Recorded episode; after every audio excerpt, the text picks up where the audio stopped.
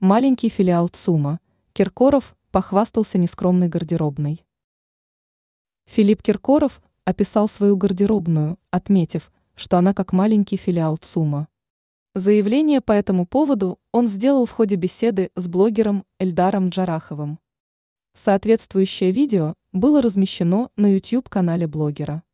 Певец подчеркнул, что он является коллекционером одежды и различных аксессуаров.